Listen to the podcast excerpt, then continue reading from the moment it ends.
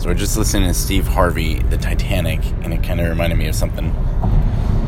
So, uh, I tell the boys, you know, I'm asleep or taking a nap or something. I'm like, don't wake me up unless, you know, the house is on fire.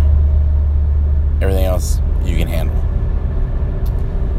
Do you guys know what the most dangerous thing on a ship or a boat in the water Because if your boat burns down, you got nowhere to go. Um, maybe a life raft or life preserver.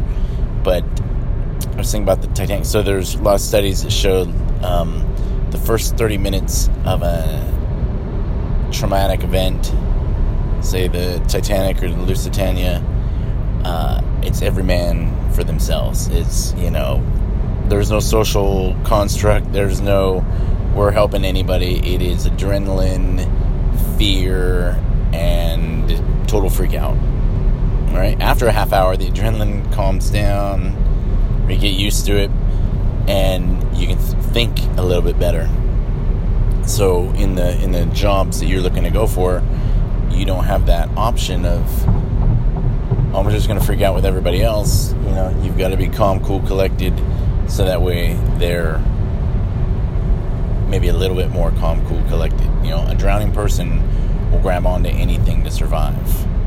Um, you learn that as a lifeguard. You learn that as a PJ. You learn that, period.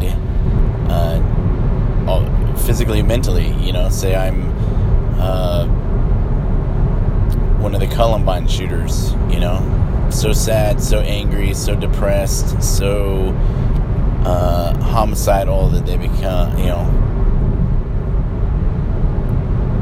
they just people snap, right? So not a good thing. So by learning to breath control, control your life, control you, okay, let's run through the options. What's going on? And and I was thinking about the Titanic, and and at the end of the movie, you know, um, okay, spoiler alert, the the girl's on the bed frame. She lets the dude die. He drowns. You know, she floats you're on a boat, it's going down, there's no more um, lifeboats. You're gonna pick up your instrument and start playing, or maybe I'm the cello guy. Well, I think I can float on that. Uh, maybe the case that came in, you could float on that. Uh, if you're a Mitch Hedberg fan, you could get a bunch of limes, put them in a bag, and you'd be saved by the buoyancy of citrus. Uh, um, you could find another bed frame. You could. There were actually boats that weren't empty. Um, it. You're not done until the boat is on fire. You're underwater. There's a hurricane coming, and a 747 exploded in the sky and it's raining down on you. And and then maybe because I think I'd still see if I could dig something up and pull something out, you know. Uh, I'm an optimistic person. I'm a firm believer in good luck or being blessed or whatever you want to call it. Uh, if you're to fall, fall forward and hope for the best. So, you know, like The Rock and Samuel L. Jackson jumping off the roof, aiming for the tree, the bushes. Not saying it was the best idea, but, you know, if you're in a situation and it's like, well, I'm going to burn to death, or maybe I can make the next roof over. You know, we all have those situations in life that we might end up in or where we are in, and we don't know what to do. You know the you've driven into a flood and the water's raising.